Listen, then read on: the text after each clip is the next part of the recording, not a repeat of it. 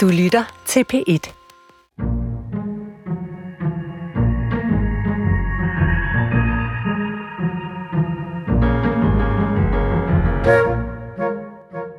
Goddag og velkommen til Skønlitteratur på P1. Mit navn er Alberte Clement Meldal, og jeg er igen så heldig at være visevært for min gode kollega Nana Mogensen, som holder en velfortjent sommerferie. Inden jeg præsenterer dagens gæster, vil jeg gerne starte med en lille quiz til ære for lytterne. Jeg sidder nemlig her med to nye bogudgivelser, som ved første øjekast er meget forskellige. Den ene er en smal digtsamling, og den anden er en fantasy-roman-trilogi. Det skyldes naturligvis, at de to værker er skrevet af to forfattere, som man i stor fordomsfuldhed kunne tro absolut intet havde til fælles. Den ene er en mand og debuterede i 1967. Den anden er en kvinde og debuterede i 1993. Den ene er inspireret af modernismens store digtere og beatgenerationens dito. Den anden er eventyr af Tolkien, Ursula Le Guin, Cecil Bøger og så Danmarks Grand Old Fantasy forfatter. Ja, sådan en har vi nemlig, og det vender vi tilbage til. Og nu vil jeg læse en bid fra hver af værkerne, og så er det meningen, at man skal gætte ud ved højtalerne, hvor teksten stammer fra. Digt eller fantasy-roman. Tekst A.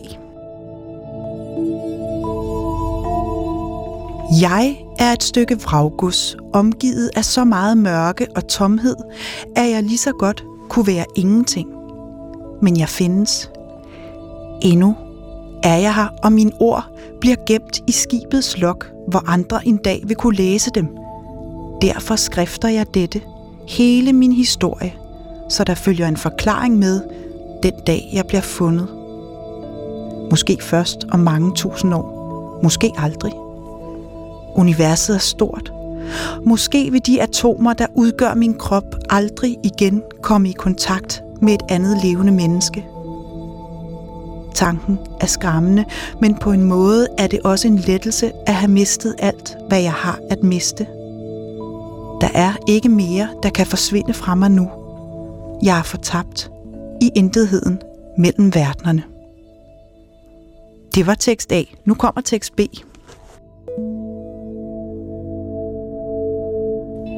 Er der alligevel en fortvivlelse i vinden? En manglende tro på, at fremtiden kan blive bedre? Blev håbet druknet i det endeløse nu? Er de nye realiteter på begge sider af havet? Den neonlysende nye blå pagt om sorgløs fremtid. Glemte den nogen? Glemte den noget?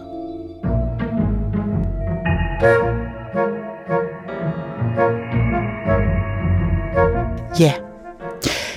Jeg vil afsløre det rigtige svar senere i udsendelsen, men så er man altså nødt til at lytte med hele vejen til enden, som jeg lover ikke vil være bitter.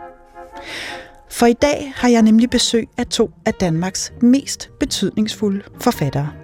Og det kan jeg sige helt uden at blinke, fordi I begge har kæmpe store forfatterskaber bag jer. I er anmelderrose og prisbelønnet, og så er I begge medlemmer af det Danske Akademi. Og det er selvfølgelig jer, der står bag de to tekster, jeg netop har læst op. Velkommen til Cecilie Egen og Peter Laugesen. Tusind tak. Tak. Tusind tak, fordi I vil komme og diskutere litteratur med mig her i dag. For det er nemlig sådan, at jeg, når jeg har æren af at være visevært her på programmet, har valgt at lave en serie, hvor jeg taler med de skønlitterære forfattere, som sidder i det danske akademi. Og det gør jeg, fordi I udgør en af landets vigtigste litterære institutioner. Blandt andet fordi I uddeler den store pris, samt adskillige andre mindre priser, som fremhæver de væsentligste forfatterskaber i Danmark. Og derfor anser jeg det for min særlige public service forpligtelse at præsentere vores litteraturinteresserede lyttere for jer og jeres måde at læse bøger på. Så det er netop det, vi skal tale om i dag. Og forud for den her udsendelse, der har jeg givet jer en fuldstændig urimelig opgave, nemlig at udvælge et værk hver, som har betydet allermest for jer. Det var svært. Var det helt umuligt? Altså, på en måde, ja. Ja. At det, det, jeg er sådan en, jeg har meget svært ved yndlingsting. Jeg er virkelig svært ved valg. Og jeg bliver tit spurgt om sådan noget, når jeg er ude og holde foredrag på skoler, og de vil vide, hvad er min yndlingsbog, eller min yndlingsret, eller min yndlingsfarve, og jeg er altid Altså, jeg er sådan en, der vil have det hele, så det var svært at skulle vælge. Så det er kun fordi, du er tvunget, ja, at du har taget et valg? fordi jeg skulle. Ja. Hvad med dig, Peter? Ja, jeg ved ikke, det er lidt af det samme. Jeg har jo fantastisk mange øh, der, bøger, der kunne kaldes yndlingsbøger. Men altså, nu har jeg valgt Ivan Malinovskis oversættelser af en række af modernismens store digter, så der er altså en hel del af dem. Nå, så på, på den gang, måde har du snydt lidt? Ja. Nej, jeg har ikke snydt. Ja, det, er også, det er også en bog, der betyder virkelig meget for mig. ja. Og, og så den, den udkom, da jeg var temmelig ung, og endnu er jeg jo ikke sådan særlig akademisk øh, opvokset, så jeg kendte overhovedet ingenting til det, og jeg, jeg skulle altså finde det et eller andet sted. Og en del af det fandt jeg i Ivan Malinowskis gendækning. Jeg kunne også godt have valgt Joyce's Finnegan's Wake, eller sådan noget, som jeg læser og arbejder meget med, og har gjort i mange år. Mm. Men det vil måske være for vidt løftigt. Den er i hvert fald svær sådan lige at gøre rede for på, ja. på de minutter, vi, ja, øh, vi har til rådighed her. Ja. Øh, vi vender tilbage til de værker der, fordi inden vi taler mere om dem, så skal vi først tale om det danske akademi. Peter Laugesen, du har været medlem af akademiet siden 1997, det vil sige virkelig. ja, 25 år. Ja. Ja, ja. Og Cecilie Egen, du er ganske nyt medlem. Fuldkommen. Ja, og du har netop været til dine første møder i akademiet efter den store genåbning. Og så er jeg selvfølgelig spændt på at høre, hvordan var kaffen, og fik I kage?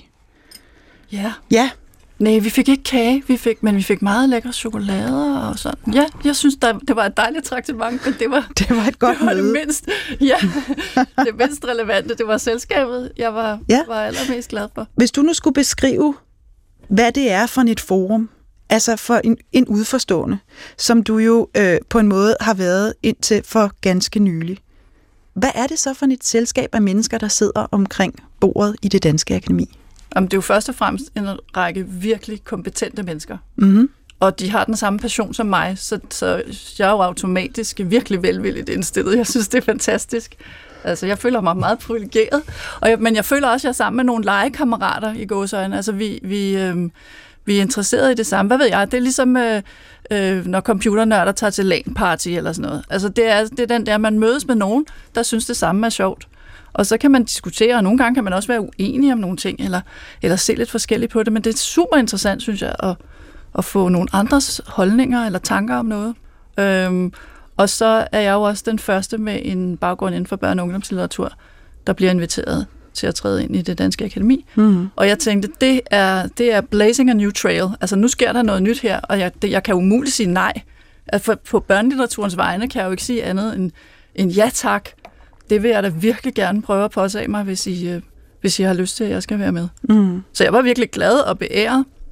Men ikke bare på min egne vegne. Det var mest af alt, fordi jeg tænker, det er nye toner fra det danske akademi. At de tænker, at alle genrer kan, kan rumme mm. kunst. Mm. Øhm, og, og de også ligesom øh, gerne vil, øh, vil sætte noget fokus på børne- og ungdomslitteratur. Det blev jeg meget glad for. Og Peter Laugesen, med dine 25 års lange erfaring. Ja, nu træder jeg i det igen. Jo, jo. jo øh, hvad, hvordan vil du så beskrive den udvikling, akademiet har været igennem i de sidste 25 år? Åh, oh, det ved jeg så ikke. Altså udvikling og udvikling, altså det akademiet står på sin vis øh, stille på et meget privilegeret sted, og der, og der skulle det egentlig helst stå, og så med, med løbende udskiftning af idéer og tanker osv. Ide, ideen med akademiet for mit vedkommende, det er, at det skal stå uden for alt det, der rumsterer i, i den sådan øjeblikkelige tids præget debat og sådan noget, og helt fra et helt suverænt sted kunne pege på litterære eller andre kvaliteter, hmm. altså æstetiske og eksistentielle og sådan noget. Men altså, det er, jeg er glad for den, øh, den, de, den der nyhed i det, at vi har fået fire nye medlemmer af en anden generation, der kommer andre steder fra. Mm. Og akademiet har været lidt for forankret i en, tror jeg, en bestemt øh, bestemt variant af den modernistiske litteraturs, øh, litteraturtænkning. Ikke? Og jeg synes, det har været fint. Der har været vældig mange øh, øh, fine mennesker, jeg har snakket med, og nogle af dem kommer fra helt andre steder, end jeg gør. Og det er blandt andet nogle af de gamle akademikere, den gamle type, Billeskov Jensen og sådan nogle der, som jeg egentlig aldrig har tænkt nærmere over, men at høre, hvad de kunne sige om øh, en mand, der har en doktorgrad i Racine fra Sorbonne og sådan noget, hvad han kunne sige om øh, moderne poesi og sådan. Nå. Det var fantastisk, sådan, ja. så der kommer stort, stort rum i det. Ja. Og det har der også været. Så jeg synes, at rummet er stort, og det har været lidt øh, indsnævret, og nu håber jeg, at det er blevet åbnet igen, ja. altså med, med de nye, der er ind. Ja. Det ser jeg faktisk meget frem til. Ja. Peter, det du siger, det er jo, at I skal kunne stå på en måde uden for tid og rum. Ja.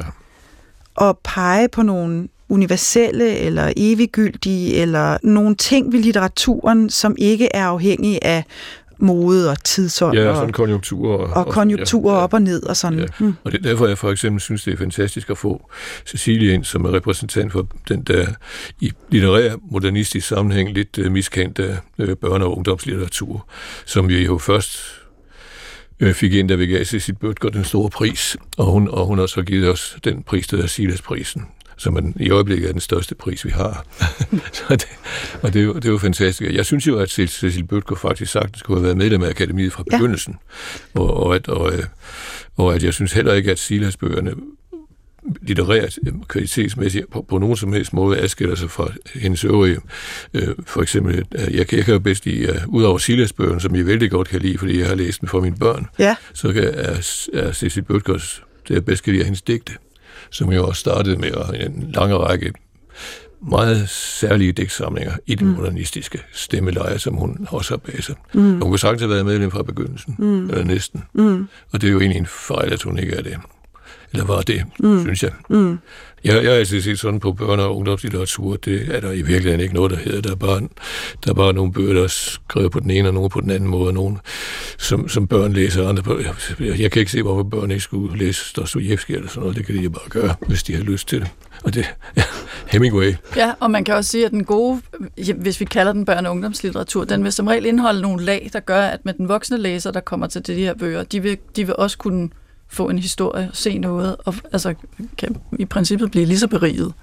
Altså, øh. jeg sidder i hvert fald her med, med to af dine billedbøger, Cecilie, som jeg vil sige er hjerteskærende for den voksne, der læser dem op for sine små børn, hvilket jeg har prøvet her forud mm-hmm. for den her udsendelse.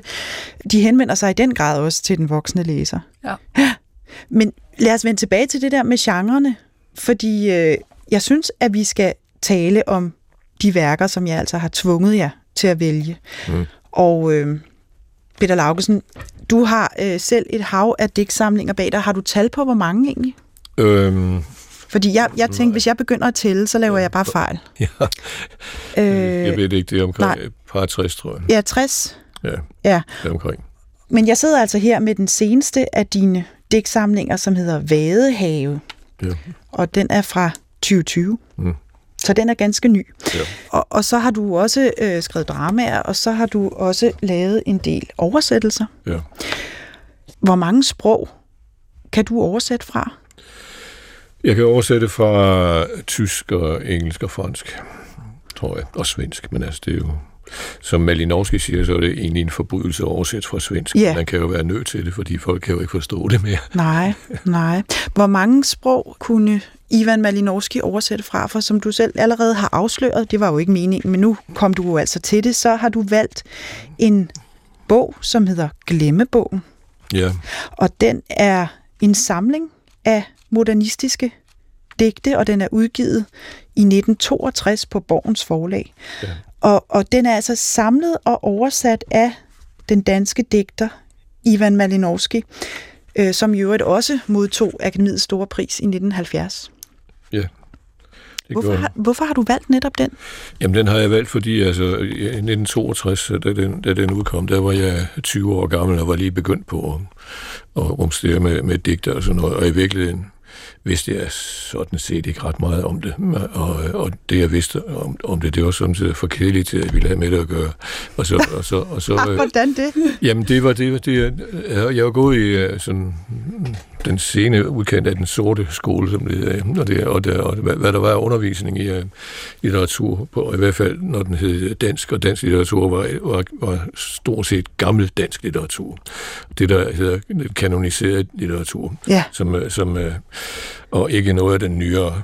Og, øh, og jeg var så det, hedder, det der hedder nysproglig, og jeg opdagede så at nogle af mine kammerater, nogle af mine venner på gymnasiet, de som var matematikere og sådan noget, de fik en meget, meget, meget bedre undervisning, sådan noget, for det var ikke så forpligtende for dem, de skulle egentlig ikke have noget, men Aha. ja, det vel. Så det var der- bare for der kom- sjov, de fik der lov til at læse For digte? sjov, og så kom Ja. der unge adjunkter og underviste dem. Ja. Ja. De underviste dem i amerikansk modernisme og, Aha. og hvad fanden ved jeg, og, og, og i Malinovski og sådan noget der. Ja. Og det, så det var fint. Ja. Den der bog var, der er den bog i Glemmebogen, og så er der en bog, Paul Borum skrev, som hedder mm, om, om Paul Borums bog om, om modern, modernistisk litteratur. Mhm. Mm-hmm. Og det er de to, men is- især den der, det var den første. Så, så man kan faktisk sige, at den åbnede den verden at, at digte for ja, dig. Ja, det Ja. gjorde ja. ja, det gjorde ja. faktisk. Ja. Måske skal du fortælle, Peter, hvad det er for nogle digter, Ivan har Ja, det samlet. er godt. Altså, altså, du, øh, det, han, altså han, øh, Altså, er det rigtigt set, at Ivan så også kunne oversætte fra russisk? han kunne afsætte fra russisk. Så der, der har han altså... ja. Undskyld. Ja, det Ikke fordi han. det er nogen konkurrence, men, Nej, men det men kan det du er- så bruge resten af dit liv på at lære at, Ja, det at, er øh, at læse russisk. Russisk er der ikke mange, Nej. der kan oversætte fra, men Nej. altså, det kunne han. Det, og han har oversat Pasternak her i, for Ja. ja. eksempel. Ikke? Som jo, øh, han har også oversat øh, digtene i øh, Dr. Zhivago. Mhm. mm-hmm. og det, men det, øh, Pasternak øh, er den ene af dem. Ja. Og Majakovsky er også med her. Den øh, store digter, der begik selvmord i slutningen af 20'erne. Så er det Federico Garcia Lorca, mm-hmm. spansk digter. Ja. Brecht, Bertolt Brecht. En tjekkisk digter, der hedder Nesval, som jeg er meget glad for, og som er, ikke er specielt kendt her, men kun fordi Ivan Malinovski og en ny oversætter også har lavet nogle af dem. Nesval og mm. det tjekkiske, tror jeg, er nok den eneste af de her ting, han har haft øh, øh, hjælp til. Mm-hmm. En, en anden person, der, der kendte tjekkisk bedre, Ja. han selv gjorde. så Og meget. trods alt var der et sprog, han ikke kunne. Det er jo meget rart. har Ja. med på. Ellers kan man da godt blive helt svimmel. Så er Ja. det jo Neruda fra, fra Sydamerika, Ja. og var syg, som er en polak. Det er nok også måske ved en der. Og så nogle svensker, ja. som man med beklagelse oversætter, selvom det allerede dengang var, var, var nødvendigt. Og så Dylan Thomas. Altså, Ja. Paul Celan og en finde. Penti Holappa har man nok heller ikke selv oversat fuldstændig alene. Nej, tror- ellers nu bliver det næsten for meget. Ja. tror jeg, det tror jeg ikke. Og så Hans, Hans Magnus Enzensberger fra Tyskland. ja. Og det er så, øh, det er så modernismen i. Det er et godt gennemsnit af den modernistiske poesi, som den så ud i 1962. Men Peter, når du læser digtsamlingen, læser du den så som en helhed? Eller åbner du den og slår ned et sted og læser nogle enkelte digte, en enkelt af forfatterne? Altså, er der en helhed? Ja, det, er- selvfølgelig er der en helhed, men jeg, Ja. jeg læser den ikke som en helhed. Jeg læser ikke som, ikke som en roman, hvis du det Nej. siger. Altså fra den ene ende til Nej. det gør jeg ikke. Jeg slår ned i den, og øh, jeg har selvfølgelig læst dem alle sammen, og jeg slår også ned i, øh, i, stumper og stykker af den, mm. jeg slår bogen op tilfældigt og læser mm. det der, ikke? Fordi mm. sådan det gør jeg i det hele taget ret meget med, med bøger, i hvert fald med digte. Mm. Altså jeg læser... Mm, altså... øh, For eksempel, nu skal jeg ikke have blandt den ind i det, men Finnegans Wake, Joyce, der, som jeg har læ- læst i, Ja. i, i 25 år, sådan noget, hvis det kan gøre det, er bare, det er sgu mere 50, nej, mere, mere, ja. og den har, den har jeg læst i stumper øh, her og der, og jeg vil tro, jeg efterhånden har læst det hele. Men altså, den er så skrevet på en måde, så hvis du læser det næste gang, så kan man alligevel ikke, ikke huske, at man har læst det. Det er bare fantastisk. Og det, så det, det er sådan... Det er ligesom jeg læser Bibelen. sådan, ikke? Mm. Altså, og digt, digte læser man jo et digt ad gangen, faktisk. Altså, jeg synes, det øh, i en digtsamling, for eksempel, der skal det jo hvis ideelt set være sådan, at, at den her, dels hænger den sammen, der er en mm. sammenhængende fortælling, men hvis det er den, så tager det jo kun 20 minutter at læse en digtsamling eller sådan noget, mm. normalt, ikke? Og, og de digtene skal altså stå hver, kunne stå hver for sig, og så det, det, det, det håber man altid, de gør. Ja. Så det er nok, det er nok at læse et. Og hvis man læser et mere, så kan der komme kluder i det, man lige har læst. Mm. De, de, er, de er, udtrykkene er så koncentreret, at de kan, de kan komme til at skubbe for meget til hinanden, hvis, mm. man, hvis man læser dem med, i rækkefølge. Ikke? Mm. Og man bliver også lidt træt af det, fordi på det koncentrerede, det, det, det bliver, bliver jo tyndet ud på den lidt. Mm. Så jeg, jeg læser sådan set et digt ad gangen, og mm. hvis det er et langt digt, to strofer ad gangen. Altså. Aha. Og med, med sådan en bog som den der, hvor jeg alligevel ved, ved hvad der står i alle dækkene, der, der er det så det, man bare gør. Ikke? Det er sådan en slags meditation, Cecilie. Hvad siger Det du? har meget med meditation Jamen, at gøre. Jamen, det, jeg, jeg, jeg gjorde jo det, som Ja. ja. Peter lige skitserede. Jeg læste den fra ende til anden. Ja. øhm, Og så fik du hovedpine, spændingshovedpine. Nej, det gjorde jeg overhovedet ikke. Jeg var, Nej. jeg var vildt begejstret. Nå, men jeg tænker øhm, på det der med at, men, at gøre det, som, men jeg fordi det er så koncentreret. Det er ligesom at spise en hel pakke ja, ja, det, det, er som, bouillonterninger. at- det er fuldstændig bouillonterninger. Ja. Ja. Ja. Det, det, er, det er jo bouillonterninger uden vand. Mm. Øhm, og så jeg gjorde det selvfølgelig ikke, jeg sad ikke hjemme i lænestolen og læste den over timer. Jeg gjorde det jeg gjorde som lidt som Peter sagde, jeg tog et digt ad gangen. det var godt. pist, Ja. øh, og, og havde det med i toget og forskellige ja. steder. Øhm, i- jeg tror, en af de tråde, jeg ved ikke, om det var det, Ivan Malinowski også lagde mærke til, men det var en af de ting, jeg lagde mærke til i hvert fald, det er, at det bliver, en, det bliver et portræt af det 20. århundrede. Mm. Øh, altså, vi starter med, med den russiske revolution, vi starter med Første Verdenskrig, og så går vi videre op rent tidsmæssigt. Jo, Lige det præcis det i det der det. øjeblik, Ja. du beskriver, hvor det står, ikke? Jo. Som var, det synes jeg var meget stærkt for mig. Og, og der, er, der er sådan et fantastisk øh, digt, er det, er det, er det Pasternak? Nu kan det, jeg råder dem lidt sammen. Der handler om øh, den her generation, der taler til fremtidens generationer. Mhm. Øhm, som jeg blev meget grebet af, fordi det på en eller anden måde øh, er der også en tidslighed i de her digte. Der er også en ikke-tidslighed. Altså, de, det er jo det, gode digte kan. Ja. De kan både stå i deres nu, øh, historiske nu, og så kan de, så kan de stå i, i universet, i, mm. i evigheden. Øhm, men, men der var øh, helt klart en... Øh, en, øh, der var en masse, det var så en masse mandestemmer, kan man sige, fra det 20. Ja, århundrede. altså, ikke? fordi det For fik vi var, måske det ikke var lige manden nævnt. I den, manden Nej. i det 20. århundrede, Ja. Ja, det er jo kun mænd. siger den, Ja.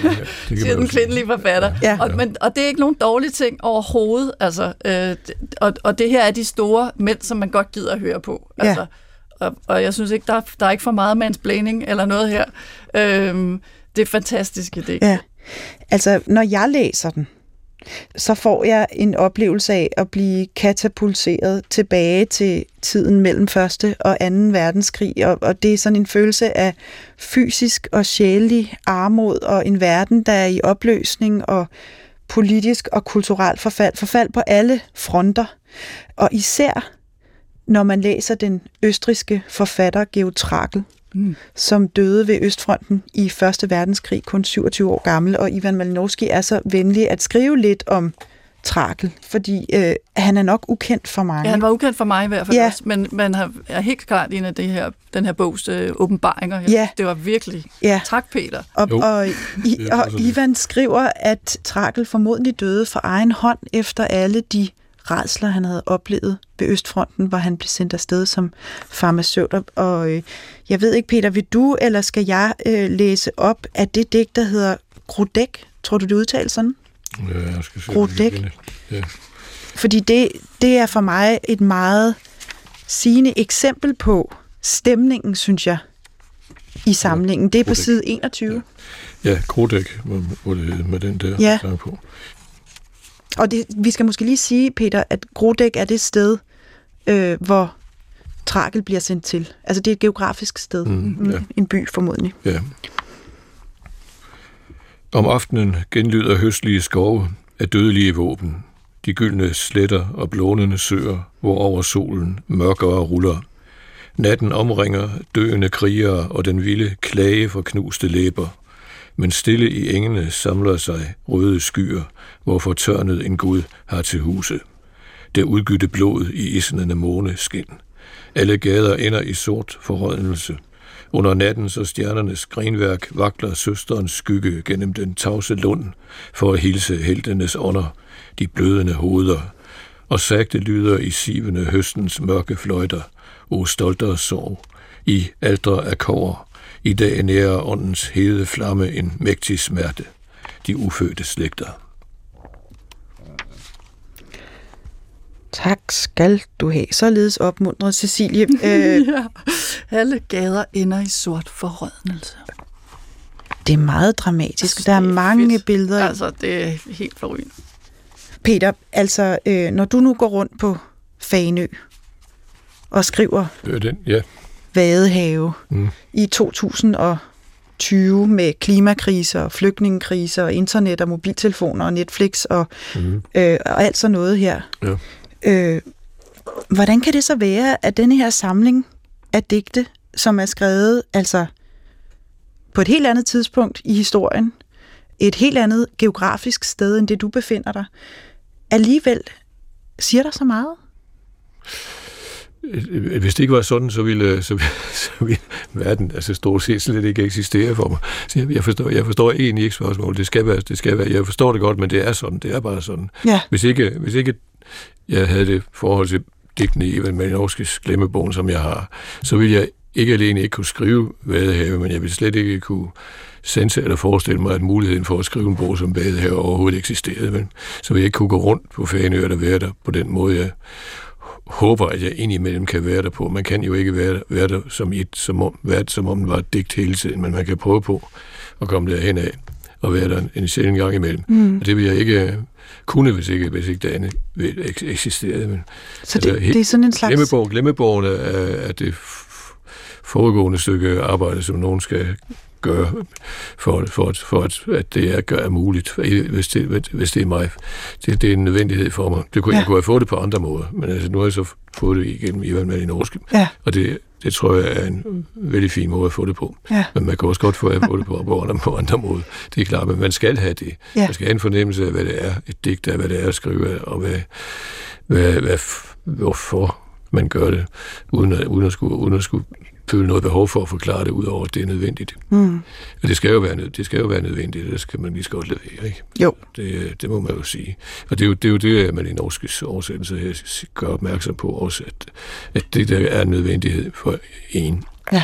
Og hvis man ikke har kendt den mulighed før, at den er der, og så må man, resten må man så selv gøre. Ja. Og det, det er jo et arbejde, man skal gøre hele tiden, og det fortsætter også i Vadehavet og, og så videre. Det, hvis det skulle vise sig at være den sidste bog, jeg skriver, så er det den sidste bog, men altså, det er det jo i princippet ikke. Det er bare der, hvor, hvor det er nu. Den er heller ikke skrevet i 2020, den er skrevet før. ja. Der var nogle, nogle forviklinger med forlaget om, hvilken række bøgerne skulle udkomme ah. i og sådan noget. Ja, ja. så det, ja. Ja. Så, så den, er, den er en del af dig? Ja. ja. ja. Cecilie Egen, nu har du så også læst Glemmebogen. Ja. Men det havde du ikke gjort før, Nej. at vi forberedte os til den her udsendelse? Det havde jeg ikke. Nej. Nej. Øh, så jeg skaffede den. Ja, jeg og den var ikke så nem Nej. at skaffe. Har du ellers læst mange modernistiske digter? Altså, jeg ved, du har læst Inger Christensen. Ja. Fordi hende er du inspireret af, Bestemt. fordi du nemlig ligesom hun har, har skrevet en sonetkrans, og det, den ligger her hos mig, Mørkebarnet. Ja. Ja, men jeg har læst en del lyrik, Ja, og jeg kan godt lide det. Ja. jo, altså jeg, jeg har jo selv en lyrisk side af mit forfatterskab. ja, Øhm, jeg, øh, altså jeg kan vældig godt lide is- især sådan en lyrik her, som laver billeder inde i mit hoved.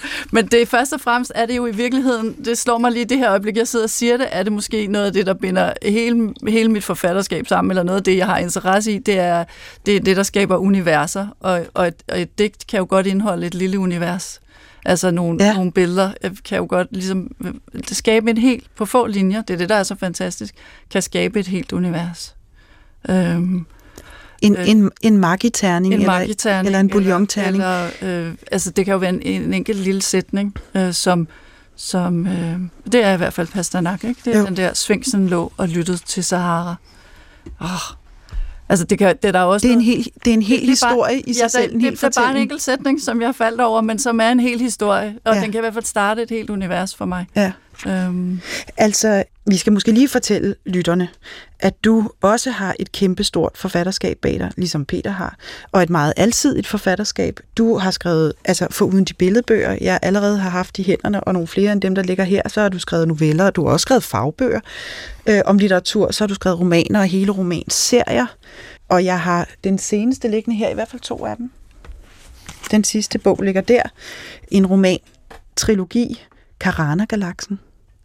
Og øh, som jeg sagde i starten af udsendelsen, så er du inspireret af eventyrgenren og banebrydende fantasyforfattere som Tolkien og Ursula Le Guin, og så ham, som du har valgt, vi skal tale om i dag, som ja. er den danske forfatter Knud Holten.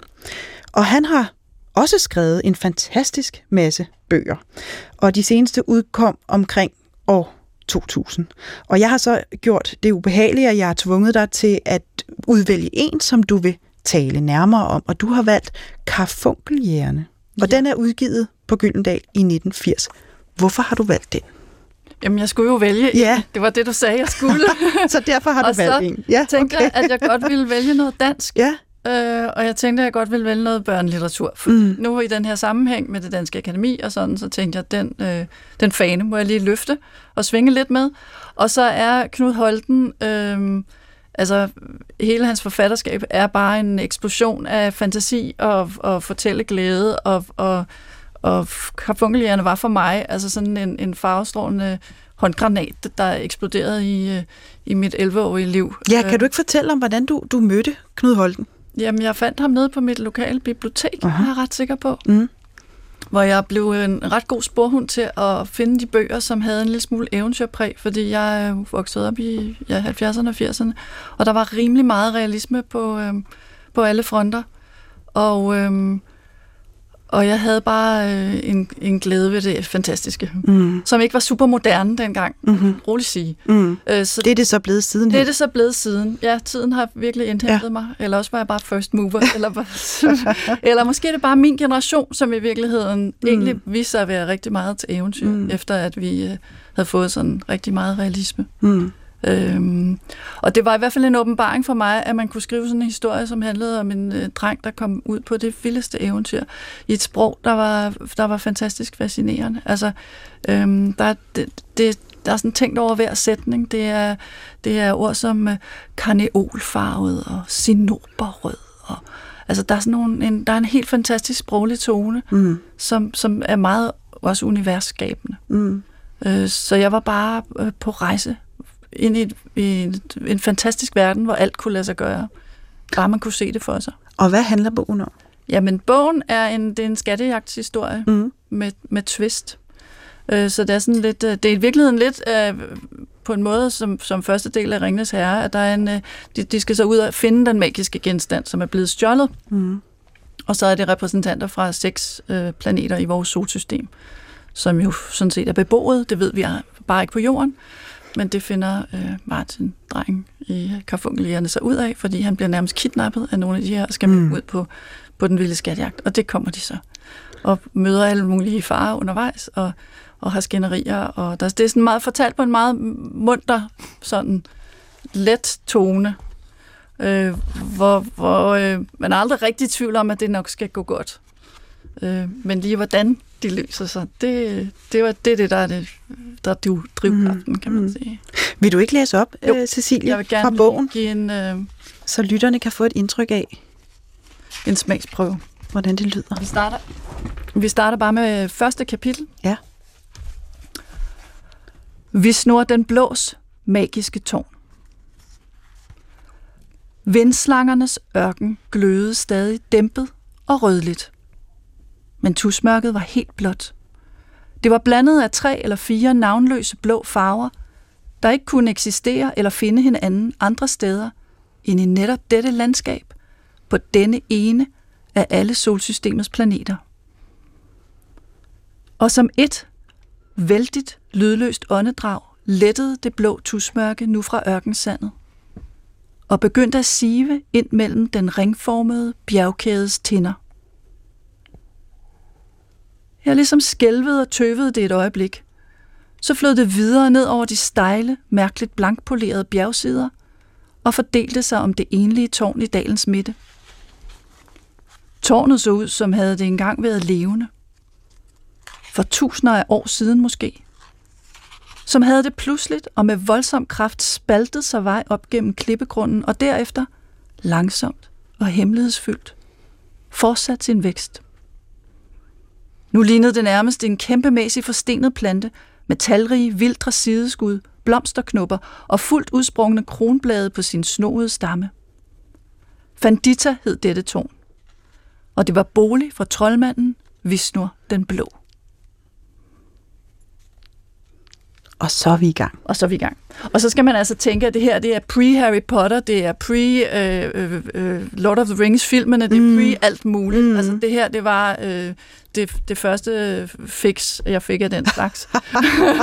og det var helt fantastisk. Altså det var bare, wow, okay, jeg vil godt med til Vis nu den blås magiske tårn.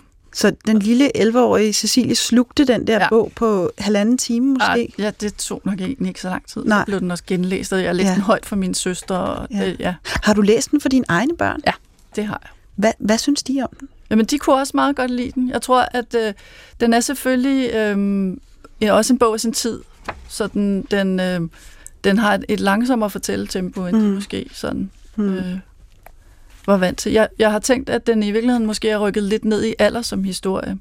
Hvor jeg, da jeg læste den som en 12-årig, så vil man måske læse den for en 8-årig nu. Det er det der MTV-tempo. Ja. Øh, Peter Laugesen, har du læst meget fantasy? Fantasy har jeg måske ikke læst så meget om. Jeg har læst en, en vældig masse af det der i gamle science fiction. Science fiction, Da ja. jeg var, da jeg var, især da jeg var yngre. ja. Så det, Altså før du opdagede digtenes verden. nej, det vil jeg ikke sige. Nej, Nej. nej. samtidig. Fordi Samtidig? Der, de har, der, er mange, der er mange kvaliteter, som er rigtig god science fiction har til fælles med, med, med Ja. poesien, faktisk. Altså bare lige for at begrebsafklare, så vil jeg jo sige, at science fiction er fantasy bare øh, placeret i rummet. Er det rigtigt forstået? Ikke Altså, med- med sådan to det, eksperter. Begge to er det den fantastiske genre. Mm-hmm. Og man kan sige, det er lidt, det er lidt fedt og kusine, sådan vil jeg i hvert fald se det. Altså, man kan faktisk godt blande dem. Det gør jeg jo i Karana-galaksen. Det er, det er science fiction, der møder fantasy. Men science fiction har traditionelt tit været øh, øh, en genre, der ligesom øh, kigger på fremtiden, og som fremskriver måske nogle tendenser i nutiden. Øh, og, og, og nogle science fiction forfatterskaber har været meget øh, i virkeligheden sociologisk interesseret, altså diskussioner af samfundsforhold og større grupper og, øh, og, og et, sådan et eksperimentarie for hvad nu hvis, øh, hvor den fantastiske genre øh, øh, fantasy måske mere har har eventyrets øh, øh, ja, struktur. Så, så og, som, science og fiction... som meget kunne være sådan en hero's journey, altså den, ja. heltens, heltens udviklingsrejse. Det kan man jo nok sige, ja. Ja, og kan, og kan være sådan meget universbygningsagtigt fokuseret. Mm. Altså min, min, en af mine favorit science fiction bøger er Philip K. Dicks øh, Drømmer, androider om elektriske ja. får, som, øh, som jo handler om, om mange ting, men blandt andet om, øh, om androider har følelser. Og sådan noget, det er jo, hvad den hovedsageligt handler om. Det er en meget bevægende bog, synes jeg. Ja, ja. Så Holtens bog er, og hans forfatterskab i det hele taget er jo også både eventyr bundet, men det er også, det er også bundet til sin egen... Knud Holt, han var jo en del af, af, hvad jeg vil kalde den sådan psykedeliske generation i Danmark, så der, der, der er en massevis af, af, hvad han skriver, også i, også i den her Karfunkelbog, som, øh, som trækker over derfra. Der er de der mærkelige svampe, der bor, bor på en væg, hvor de kommer helt ud af... Altså, så, så Peter, når du siger psykedeliske, er det, er det så bare de forfattere, der tog en hel masse LSD, ikke svampe og sådan noget? men, Nej. men, men som undersøgte, hvad sindes krænkelkroger på forskellige, Ah. ah. forskellige måder. Ja. Mange af dem gjorde det ved at tage en masse, og også alt for meget LSD og sådan noget. Det, det er rigtigt, og der er mange casualties, der er mange folk, Ja. der er døde af, af, sådan noget. Det. Men, altså det, men han, han ligger på de der kanter, og den der for, for op, altså, det var jo også den generation, der psykedeliske, der sådan egentlig opdagede Tolkien og sådan noget, Ja, og, og byggede deres egen verden, Det- og hele ja. Kløvedal-stammen og sådan Oh ja. alt det, det, det, Mm. det kommer også derfra. Mm. Så han er, han er sådan en også. Og, og Peter, når du siger, at du har været optaget af science fiction, hvad giver det dig at læse den genre? Jamen, det er, det er jo, altså som jeg sagde, så er der, så er der det, det, jeg kalder science fiction. Altså, mm. Eksempelvis Philip K. Dick, der, mm. er også, der er også andre. Men altså, det, det, har, det har mange træk fælles, fælles med, med poesien, ikke? Men den kan, det er en genre, der kan bevæge sig ind i uh, områder af livet og, og sindet og bevidstheden, og hvad ved jeg, som, som man ikke rigtig kan komme ind i ved, ved den rent realistiske, for eksempel, måde, måde at fortælle på. Og det kan man heller ikke. Altså, poesien helt- kan heller ikke være 100% totalt realistisk, så der er noget, der forsvinder af den. Så der, der er nogle, der er nogle fælles, fælles træk der, synes jeg. Mm. Og det, er- det er vel bare det. Og det, altså, altså, det, det jeg til- kalder de der psykedeliske generation, var, var jo også, også, også op igennem 70'erne faktisk til stede som en slags sidespor til, til den der dominerende realisme. Mm. Men, det, men dengang havde den lidt karakter, af- og det havde vi jo i 60'erne, sådan undergrundslitteratur mod offentlighed og hvad fanden ved jeg, alt muligt. Sådan noget, der ikke rigtig fik lov at komme ind i eksempelvis det danske akademi, Ja. hvad, hvad vi nu snakker om her. Og det er altså ændret nu. Ja, Heldigvis. ja. Så der er Altså- ikke den samme rangordning af Nej, genre. af genre. Nej. Nej. Og jeg synes nemlig, at den fantastiske genre øh, kan noget. Den realistiske genre kan også. Altså, det er virkelig dejligt, at vi har alle de her Mm. genrer, men Ja, den fantastiske bestemt, genre kan jo nogle gange sætte nogle fantastisk smukke, men også utrolig præcise billeder på nogle tilstande, eller Mm. på nogle, på nogle omstændigheder, eller kan noget, kan tale om det, som kan være svært at tale om, Mm. på en i virkeligheden ret kompleks måde. Mm. Øhm, hvor hvis vi bare går direkte hen og taler om det i realisme, så kan vi måske komme til at... Øhm, og, og kan det blive fladt, eller det kan blive svært at forstå. Et godt eksempel vil være Mørkebarnet, mm. som har en egentlig ret enkel, banal pointe. Men fordi det bliver en fantastisk historie, Altså, mørkebarnet er jo, er jo en, for mig... Det, det, nu skal vi lige sige igen til lytterne, at Mørkebarnet er altså øh, en billedbog, som du har skrevet, Cecilie ja. Egen. Hvornår er det, den er fra? Den er udkommet i 2007. Ja. Øh, Peter, undskyld, jeg afbrød dig. Ja, ja. Ja, Jamen, det, altså, det, vi, vi har jo, akademiet gav jo Cecilie, øh, Silas prisen for, for, for, for, de, på hendes forfatterskab indgangen til det. Den første, jeg, jeg læste af det for alvor virkelig ramte mig, det, er- det er Mørkebarnet. ja. Fordi den har den der poetiske struktur, og det er en fuldendt sonetkrans. Og den eneste anden sonetkrans af lignende højde, vi har, det er Inger Christensens Sommerfugledagen, som bestemt er, er den, er det, og hvis det er, den ene af dem, der skal være den realistiske, så er det jo Mørkebarnet. Ja, i Ja. virkeligheden, det er fuldstændig rigtigt. Ja. Og det er jo sjovt. Ja. Øh, Ja, men den er, jo, den er jo, fordi der også er en, en bog til nogle læsere, som ikke er så gamle, så er den jo også på en eller anden måde øh, virkelighedsforankret, kunne vi kalde den. Mm. Altså, der er jo en virkelig historie mm, om to børn i konflikt, Mm. som, som et barn på seks år også godt kan forstå. mm. Og nu er vi faktisk fremme ved noget af det, som, som jeg tænkte, at vi skulle prøve at tale om på en eller anden façon, selvom det er så svært. Fordi grunden til, at jeg lavede den der fjollede quiz til at starte med, og nu er vi jo nødt til at afsløre, Mm. hvem der har skrevet hvilken tekst. Det er jo fordi, da jeg skulle forberede mig til denne her udsendelse, der var det sådan, at jeg pludselig synes, at jeg oplevede sådan et slægtskab imellem jeres bøger. Og så begyndte jeg at overveje, altså hvad betyder det der med genre i grunden? Og lad os lige prøve at vende tilbage til de der to tekster. Og for nu lige at give lytterne en chance for, for at få ordlyden igen, så lød tekst A, starten på tekst A lød sådan her. Jeg er et stykke vraggods omgivet af så meget mørke og tomhed, at jeg lige så godt kunne være ingenting. Men jeg findes. Det er tekst A, Cecilie, og det er starten på din romantrilogi. Ja, det er styrke.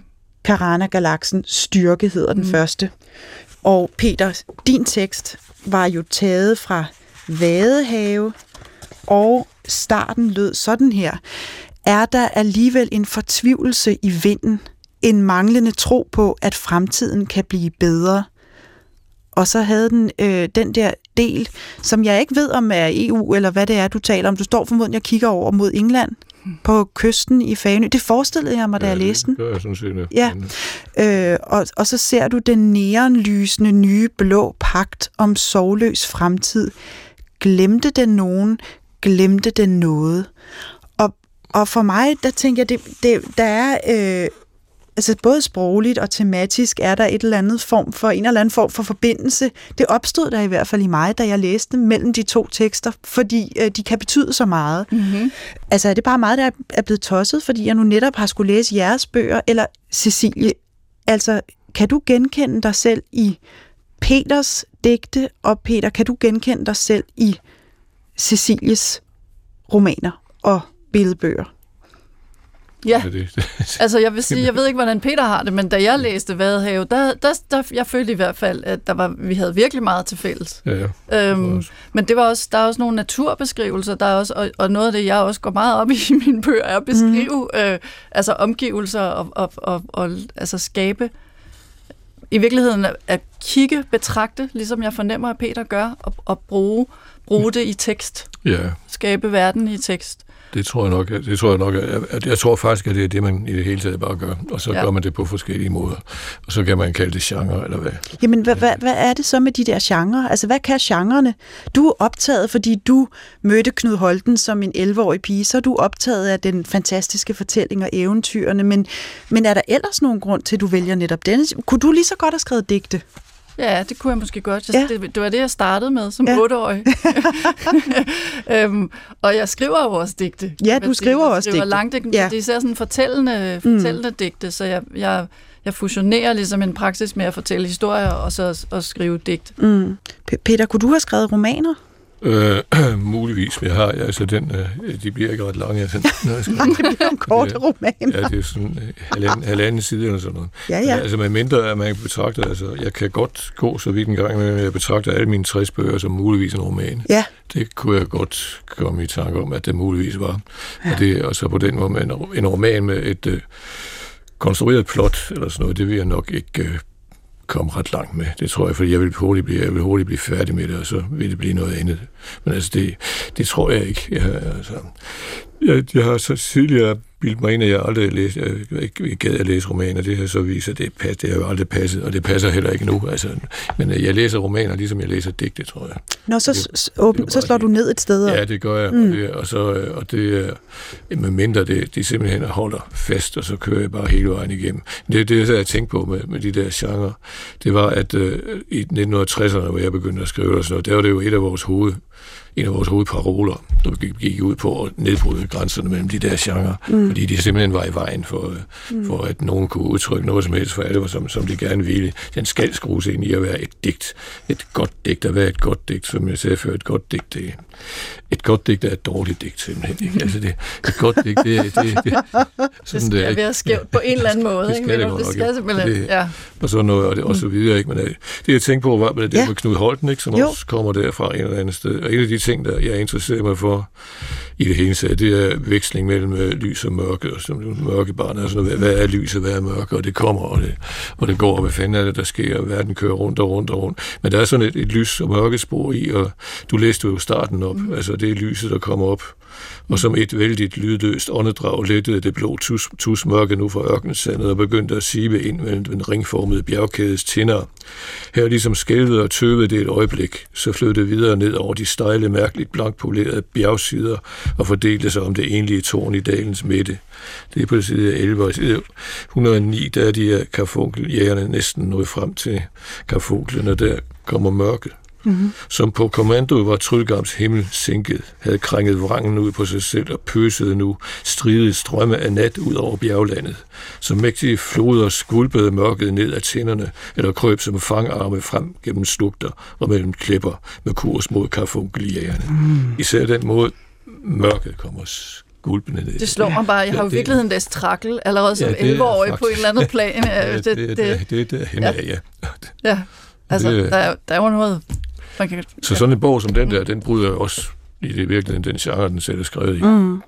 Det gør den ikke. Mm. Og det kan godt være, at den ikke er så meget læst nu, fordi det, der er måske noget tidspundet i. Og det, det er måske også svært for en 11-årig at tro på, at der er liv på Mars. Ja. For eksempel. Og der er nogle ting, der har ændret sig lidt der. der, ja. der er noget, ja, det var meget lettere at tro på, at de andre planeter i solsystemet ja. kunne rumme et eller andet, og jeg ja. vidste heller ikke ja. nok om det, og jeg gik ikke ind i diskussioner af gasplaneters beboelighed. Og nej, nej. Øhm, så der kunne godt være nogle der var, detaljer der, man lige ja, skal ind og justere. Der er sket meget det er øh, på de men der er jo stadig, men sproget, som man kan høre, er jo stadig fantastisk levende. Ja, det, det, det, der er bare strøm til det, synes mm, jeg. Mm. Øh. Og det er det der med netop mørket, altså mørket, som jo altid, altid ellers det sinker sig, eller hvad fanden mm. det gør. Altså jeg, jeg kan, for, for det første kan jeg bedre lide tanken om, at mørket det kommer vælten op af jorden, mm. altså, det synes jeg er en god idé. Men det her, det kommer altså skulpende ned af. Ja. Det, det synes jeg er fantastisk. Akademiet gav i øvrigt Knud Holten Beatriceprisen i 1996. Og Beatrice-prisen, Peter, hvad er det, der kendetegner den? Altså Beatrice-prisen i hvert fald traditionelt er en, er en pris, der skal gives til en forfatter, der er, ligesom står på, en forløb, på et forløbig højdepunkt på, i sit forfatterskab. Og virkelig, virkelig er noget der til, og som man vurderer værende så god, at han, han eller hun også kan fortsætte endnu højere op. Så den er næsten et slags første trin, trin til vores store pris, ja, egentlig. en slags lille bror eller lille søster, om man vil.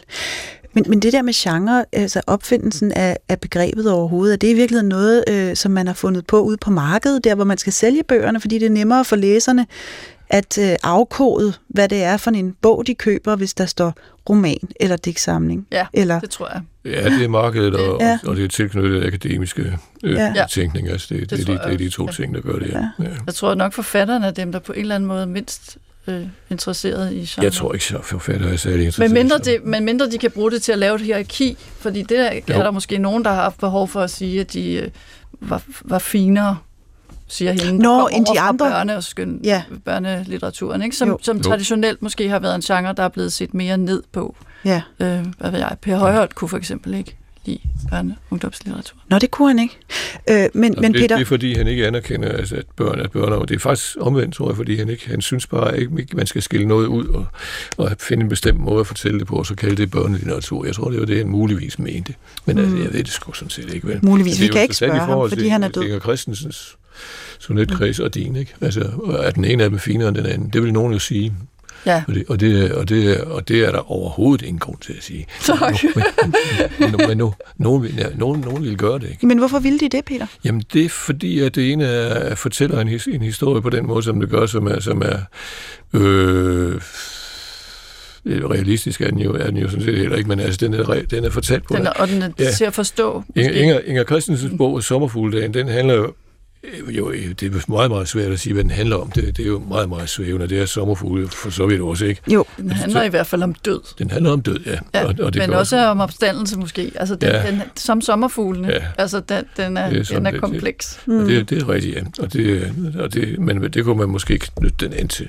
Altså, jeg ser dem jo som fuldstændig ligestillet. Mm. Og, og, og, og øh, helt vellykket sonetkreds er, er meget sjældne, især i moderne litteratur, og især i dansk. Så mm. at vi har to af dem, det er stort held. altså, så i virkeligheden kan man sige, at det der med at rangordne, det er noget, øh, du i hvert fald har været optaget af ikke at gøre ja. i dit arbejde med Ja. andres litteratur. Det er, øh, Ja. Altså, den er, den er, den er hurtigere læst mm. Mm. end Sommerfugledalen, øh, Mørkebarnet. Men den er øh, utrolig rørende. Så, Og øh, du kan risikere at komme til at læse den mange gange, ved jeg, for andre forældre. Fordi Ja. der er mange børn, der gerne vil vende tilbage til den Ja. igen og Mm. mm. igen. Altså på mange måder, så synes jeg, at jeg har det aller, allerbedste publikum. Fordi, mm. øh, fordi børn kan bære et værk med sig hele livet. Ikke? De Mm. kan tage en bog til hjerte, ligesom jeg har gjort med. Mm. mm, Den vil jeg jo have med mig, mm. øh, fordi den øh, gjorde noget særligt for mig. Og det er også derfor, Peter, at øh, Silas-prisen er så vigtig for ja. det danske akademi. ja, øh, fordi det er øh, børnelitteratur, og du var endda øh, den, der holdt talen til Cecilie, ja. da hun modtog prisen i 2017. Ja. Var det det? Det er korrekt. Det er Det var en korrekt. fantastisk tale.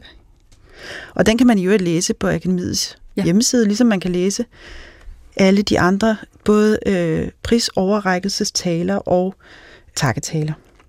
Altså, øh, det som jeg synes er interessant ved både Glemmebogen, som du har valgt, Peter Laugesen, og Karfunkeljægerne, Cecilie, som, som du har valgt, det er jo, at det ikke er nogle af de bøger, som står forrest på udstillingshylden over på biblioteket, men det, men det er måske faktisk både en forfatter, som vi ikke læser så meget mere, og så en glemmebog, der er gået i, i glemmebogen.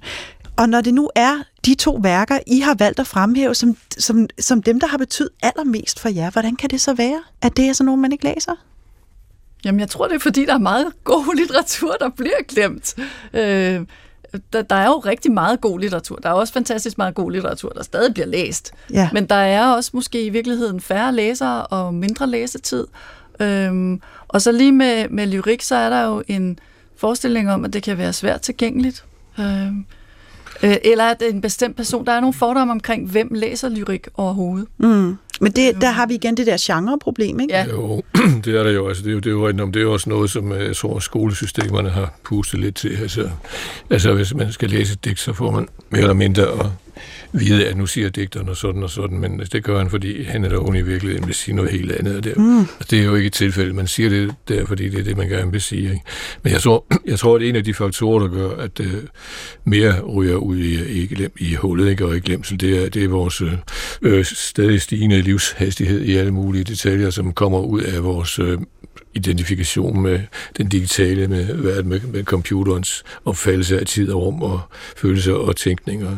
Jeg har i, et andet, en anden sammenhæng været så, så, så træt af det, at jeg har sagt direkte, at øh, jeg mener, at internettet æder vores sjæle. Mm. Og det er faktisk, det, ved jeg, det mener jeg faktisk på en eller anden led. Jeg vil ikke kunne forklare, hvorfor, men det, det er det, den funktion, som internettet har, som gør, at, at læse, på det, jeg kalder læsning, det bliver måske sværere, end det nogensinde har været før, for det kræver altså en form for kunne sidde stille og sådan noget et mm. sted, uden at foretage sig noget som helst, og så kan man eventuelt læse. Men altså, i dag, du, man ser jo ikke nogen, der ikke foretager sig noget. Uanset om de ikke foretager sig noget alligevel, så foretager de sig jo med noget med hele andet, de har i hånden og kigger på, og bruger ikke at følge med i.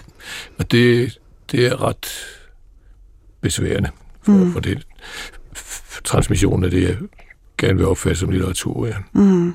ja der kræver en vis langsomlighed. ja. En langsomlighed, som, som måske forsvinder mere og mere, Mm. fordi vi tror, vi skal kunne beregne øh, med samme hastighed som en computer. Mm. Det Ja. er vores hjerne slet ikke. Jamen, det kan vi også. Vi kan beregne med meget større hastighed, end nogle computer Ja. overhovedet kan, men det er jo det, litteraturen gør. Ja, Simpelthen. det kan man sige. Nå, men det er fuldstændig rigtigt, men, men vi, vi skal ikke have samme antal stimuli, vi skal ikke have samme antal bits Nej, ind i hovedet. nej, det skal vi ikke. Som en, og, og vi kan slet ikke processere på den måde, mm. som, en, som en computer gør. Jeg tror, der er nogle gange, at, at det der med at huske langsomligheden. Mm. Øhm, men det er jo... Øhm, altså det, jeg tænker, at jeg kan gøre, det er altid godt at være lidt handlingsorienteret, det er, at jeg tænker, jeg møder jo unge mennesker, fordi jeg heldigvis Mm. får lov til at komme ud og holde foredrag, får lov til at komme ud og undervise, og jeg har tænkt mig til at glemme bogen med og læse højt og sige, nu skal I høre, nu skal I høre et stykke fantastisk øh, lyrik fra det 20. århundrede. Mm. Prøv lige at høre de her ord. øhm, Jamen, det vil der være lige- nogen, der hører. ja, Det vil der. det vil der. Ja, altså, ja. øh, prøv lige at tage nogle af de her billeder med. Ja. Øhm, fordi det er, jo, det er jo gaver fra mennesker, som er døde for længst, men, Mm. øh, men de er her endnu.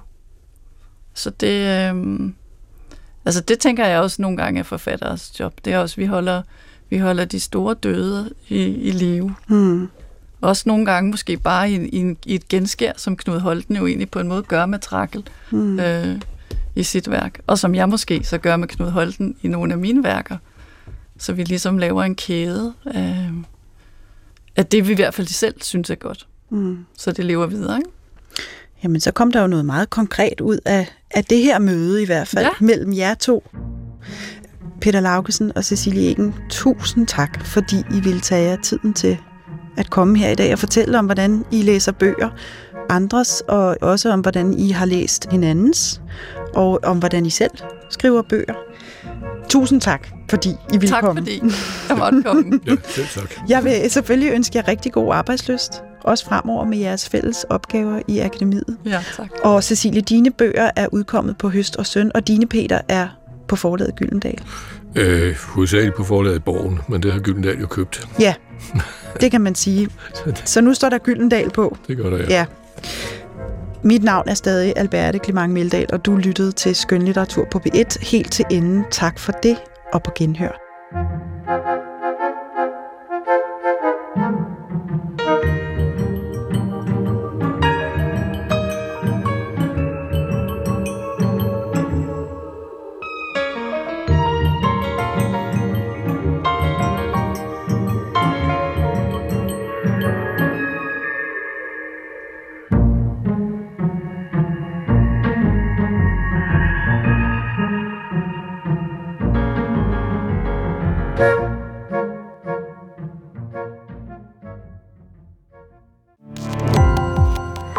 på opdagelse i alle DR's podcast og radioprogrammer. i appen DR Lyd.